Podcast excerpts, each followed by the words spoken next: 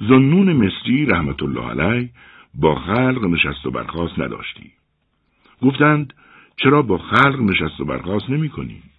گفت به دو سبب.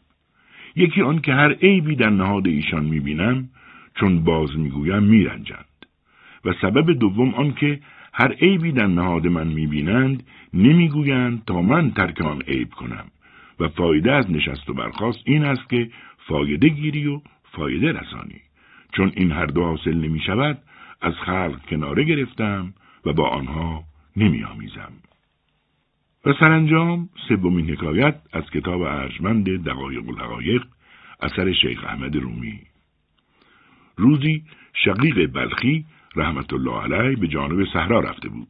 دید که پیری پشته هیزم در پشت دارد. در زمیر شقیق این خیال گذشت که این پیرمرد عمر خود را برای حصول مراد نفس به هیزم کشی داده است. او را با خدای مشغولی و حضوری کم بوده است و چون با خدای او را مشغولی و حضور نباشد او را از خدای چه خبر و خدای را چه داند؟ خاج شقیق پیشتر شد و پیر را سلام کرد و گفت ای پیر خدا را می‌شناسی یا نه؟ پیر گفت آری می‌شناسم. خاج شقیق گفت نشانه ای مرا بنما. پیرمرد به پشته خود گفت ای هیزم زر شو. هیزم در حال زر شد.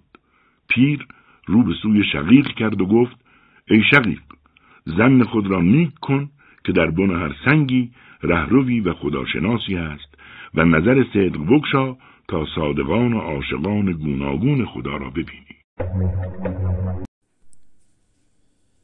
کلمه روشنشو رو در اینستاگرام، یوتیوب، توییتر، تلگرام، پادکست و جاهای دیگه به صورت فارسی جستجو کنید و با ما همراه باشید. روشن شو